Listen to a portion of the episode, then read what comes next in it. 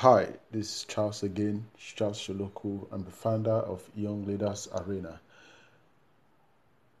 It's about building leadership and startup development, developing startup entrepreneurs. So, what I want to tell you about because I get people telling me about, I, look, hey, Charles, I have this big dream, I have this solution I'm going to give out to the society, but it doesn't seem to be working out. It doesn't seem to be moving at all. I'm, I'm, I'm giving up on that dream. I'm, hey, if you if you're type of person out there, I want to tell you, once you get married to your dreams, don't get a divorce paper, okay?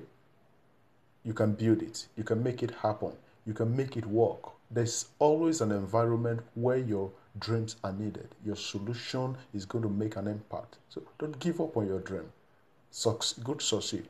All you have to do right now is to re-strategize your strategies. Re-strategize your strategies. Yes. Replan. Go back to your closet. Think on your on, on, on your dreams. Be visionary. Be visionary.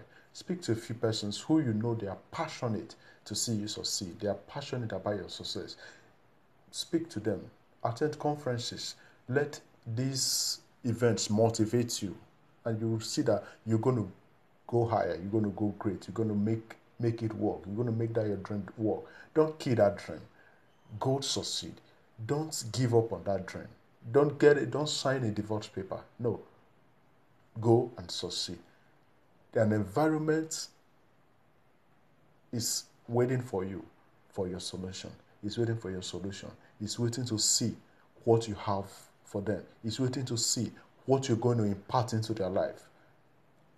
Go make it happen, make it work, make your dreams work. Because when you kill that dream, hey, no one, no one else has your dream. Okay, your dream is unique. Your dream, your vision, as for you.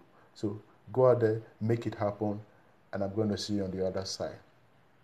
Be blessed.